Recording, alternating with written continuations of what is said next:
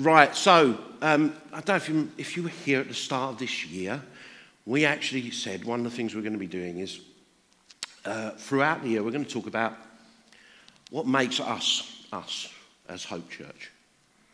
You know, there's lots of churches, and we're all, you know, we're all part of God's family. Isn't that exciting? You know, we want the unity of church. But actually, God works for us all in different ways, and He's got maybe a specific way that He expresses ourselves through us at Hope Church. And we've sort of written that down in these lovely statements.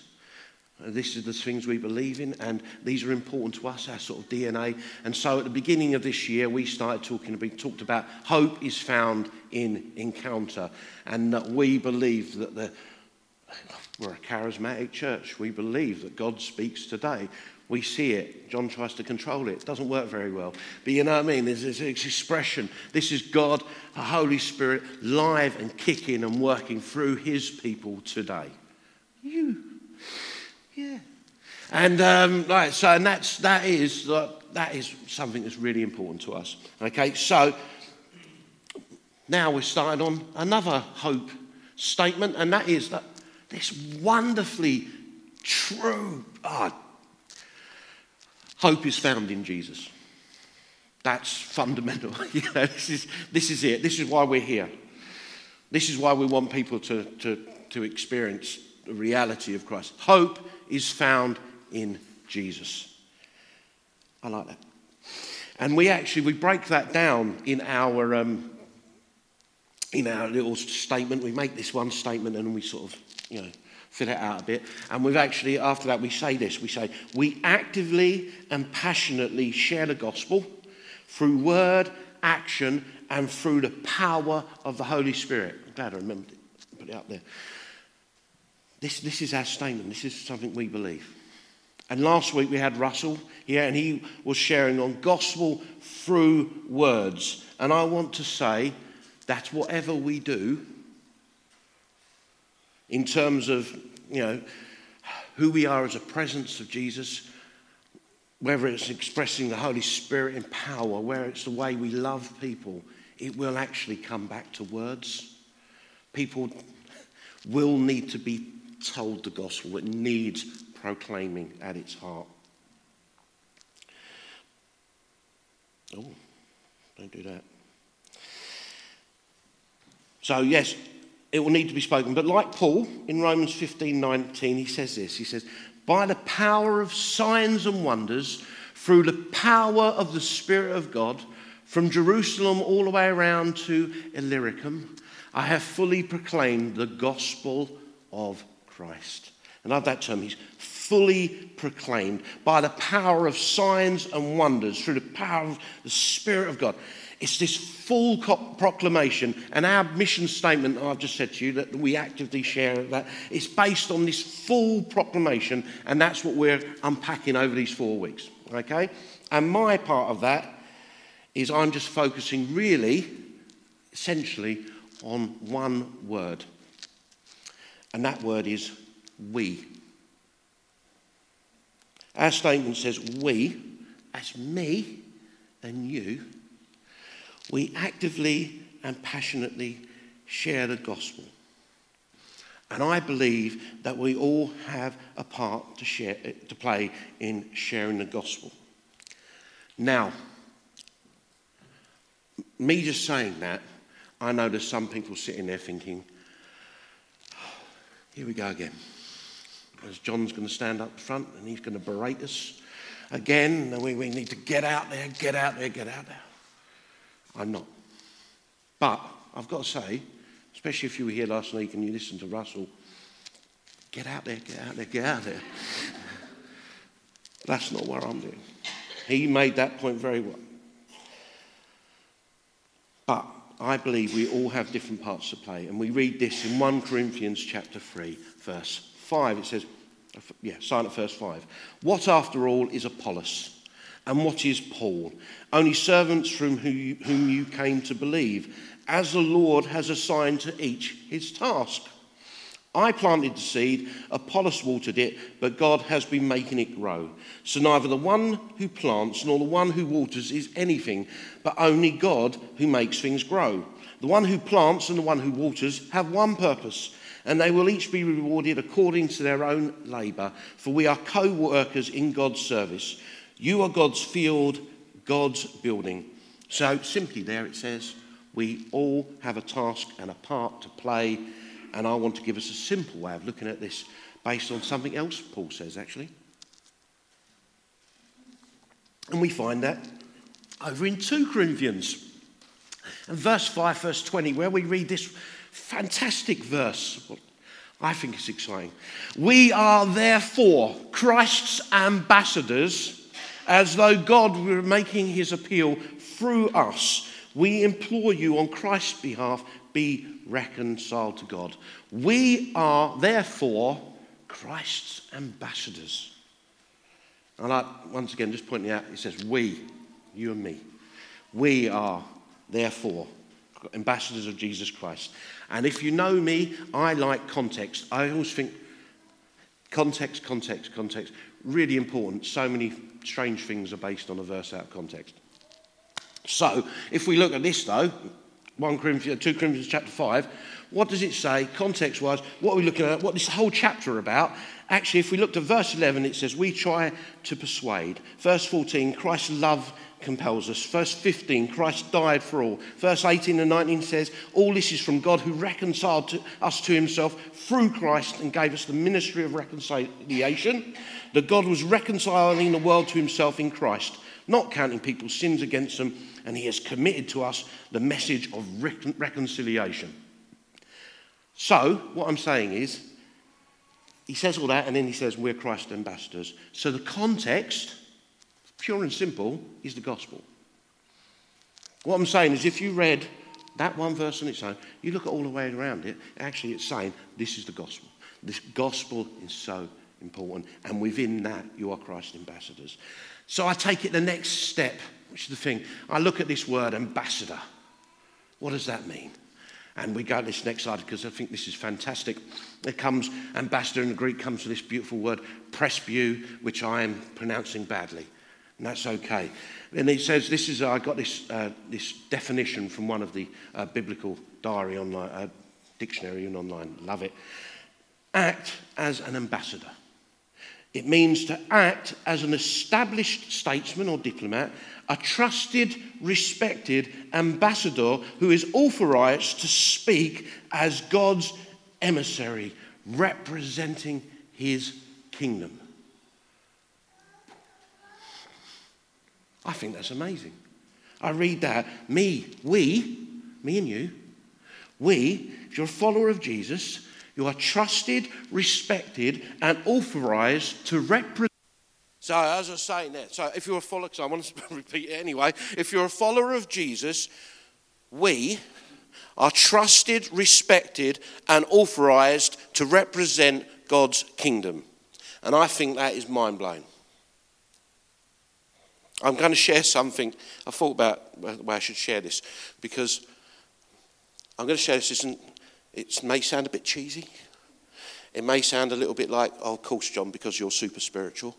But I'm, going, I'm giving you the warnings beforehand that lead up to this. But this really did happen. We had, we had a, a gentleman come into to food bank and you know, sorting them out some food, and we were chatting away. And he said to me, he said, you know, I said, you know, things are getting bad and seem to be getting worse. And he said, well, you know what? He said, I think yeah, it is getting worse. He said, I, I think hell is coming. And I said to him, I said, that's okay. I represent heaven. That's the cheesy bit. It's okay. But the fact is, that's true. Hell might want to come up and knock on my door. That's all right. I represent heaven. I'm authorized. I'm trusted by the King of Kings. I'm a citizen of heaven. Hell? In Acts 19, there was some people trying to get rid of a demon. And they, uh, you know what? They didn't know what to do. They weren't followers of Jesus. And they were trying to get rid of this demon. And he turns around and said that the demon actually says, one day the evil spirit answered them, Jesus I know, and Paul I know about, but who are you? I want to say to you today if you're a follower of Jesus, you're authorized, respected, and trusted to represent in heaven. And in that, in the words of Jesus, the gates of hell shall not prevail against us, and hell knows who we are. And we are called to stand in that gap because that's who we are. It's the old Gandalf bit, you know? You shall not pass. Love it. Got to throw in Lord of the Rings whenever you can. Oh, you shall not pass. This is good. And see, this last week Russell shared about sharing, talked about sharing the gospel with words, and we will be talking about sharing the gospel in action. We'll be talking about sharing the gospel in power. But at the heart of this, and this is the fact, we, me and you, we do this from the foundation of who we are. Representatives, ambassadors of the kingdom of heaven.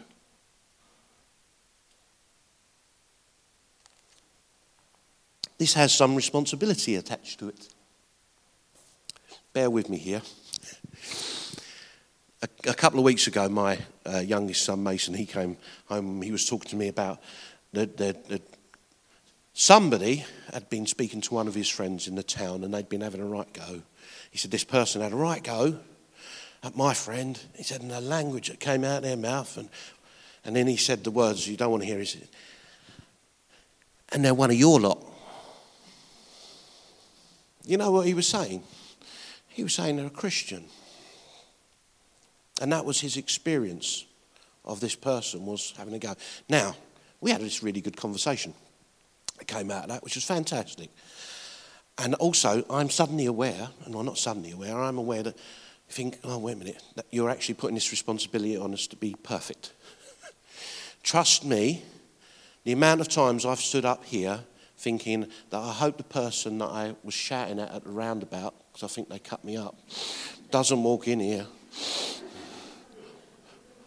Or the person I felt was rude to me in the supermarket and I've told them that you shouldn't be rude in my very unique way. And I'm thinking, please don't turn up here because they're going to be sitting there thinking, hypocrite. But actually, I'll tell you this you know what the world is calling out for today? Authenticity. People don't want to know who they are and they don't need that shared authentically. So I'm not, this is the thing, I'm not calling us to be perfect. I am calling us to be authentic. And it is within me of me saying, this is the point, that I have shouted at people. I can be really grumpy in the mornings. And I will tell people that.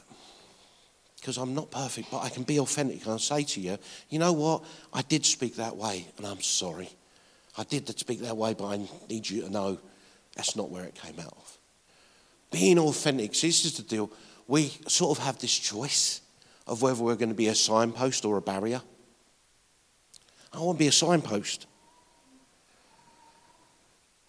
Graham spoke at Easter and reminded us that Jesus came to save, not to judge. That wonderful, you know, John 3.16, everyone loves John 3.17. He said, I didn't come to, to judge the world. I came to save the world. And we're part of that. We're part of that signposting. But we're not part of some type of moralizing, you know, place that we can look down on people from.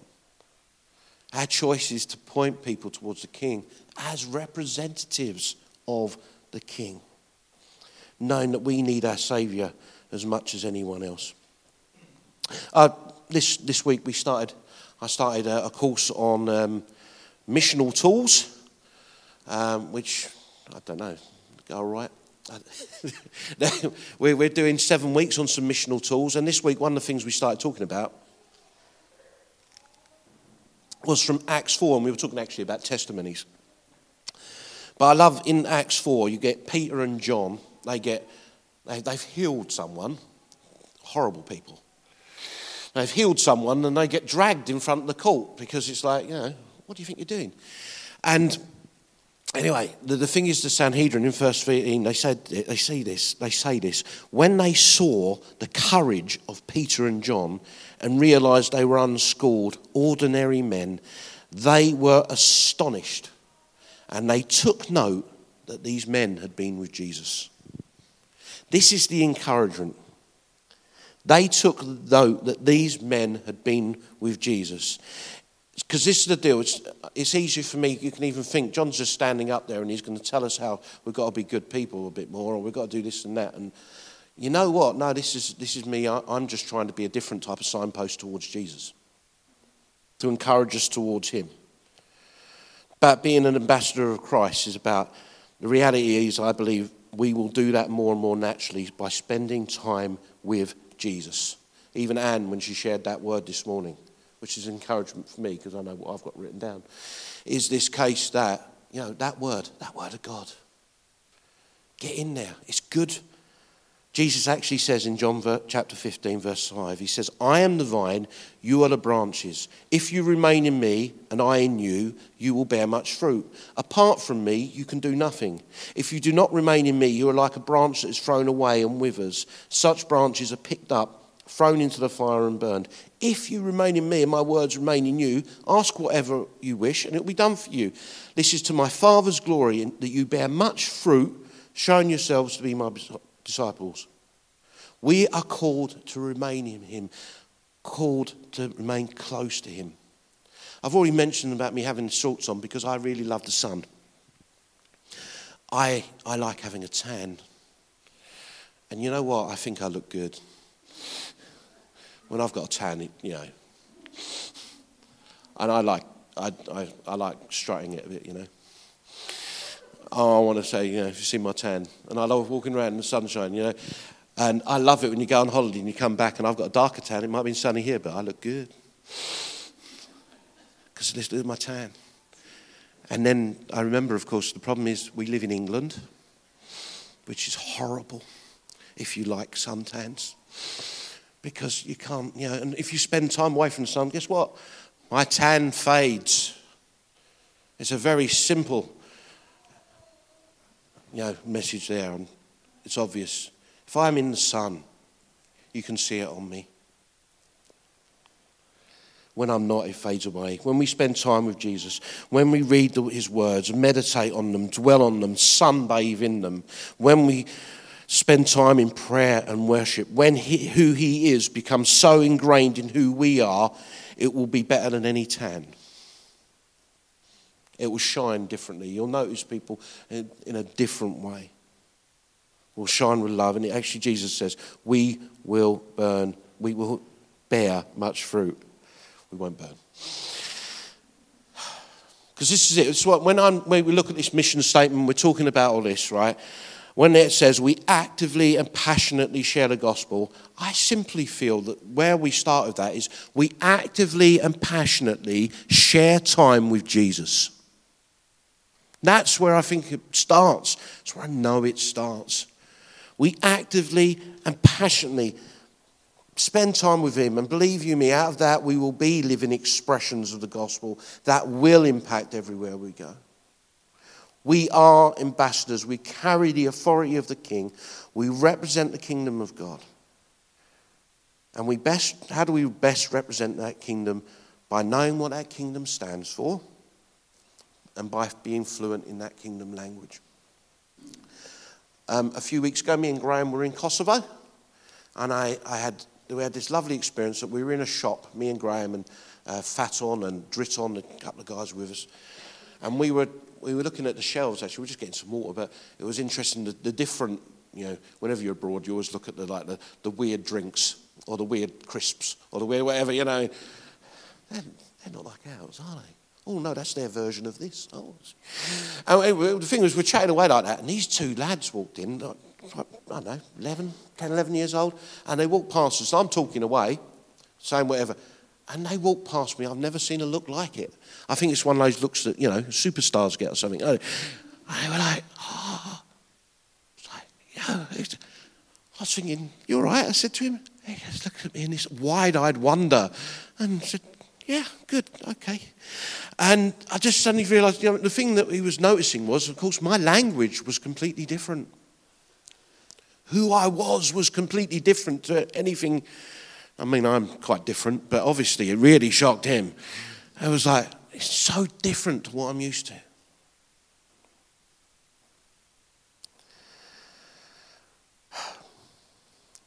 They recognized I was different. Through the words of Jesus, spending time with him puts us in that same place. People will come into contact with us and notice and ask, why are we different? I mean, Russell said last week, he actually asked a question has anybody come up to you and actually said that over this last period of time? And actually, very few people were able to say that. And I've been thinking about that this week, and actually, we had a discussion in our missional group about this. And there, there is actual, there's, there's a challenge on us, you know, to be countercultural. There's lots of people do lots of good in the world, but we're different. And I think there's part of us need to actually then going to God and asking Him, what's countercultural mean for me, God? What, you know, and seriously, is, I think it's a very personal question. What does the being countercultural mean to me, God, where I'm at in my job? I, tell, I always tell the story in working in an oil refinery previous to this job. And I don't know, it's very male based sort of like a organization, you know. And um, when I became a Christian, I stopped swearing. And not from some type of like, you know, well. The fact was that in that situation, everyone noticed. Because they were like, why do you speak different? Why haven't you got an F between every other word? That's not how we speak. It noticed, but that was for me in that situation. I sometimes think about it, you know, David said in his word, he said, I won't give of God something that doesn't cost me nothing. And that's a challenge. I'm sorry, I'm completely off my notes here, but I just think this is important. I do think it's this case that I noticed, um, once again, discussion this week. Imagine going to a charity shop and taking stuff you'd bought rather than stuff you'd used. Because then it cost me something. And I said, that's not a, that's not a judgment. I'm trying to throw out some ideas because we can think differently. We're called into that. We're called to be that different. And that's a challenge. But we come from a foundation of knowing who we are. And that's good. And that's safe. That's safe and secure. We sit there and say, Yeah, we sang it. I'm a child of God. But I've got to go out and face that. Well, that's all right. Because you're an ambassador, you represent the kingdom of heaven.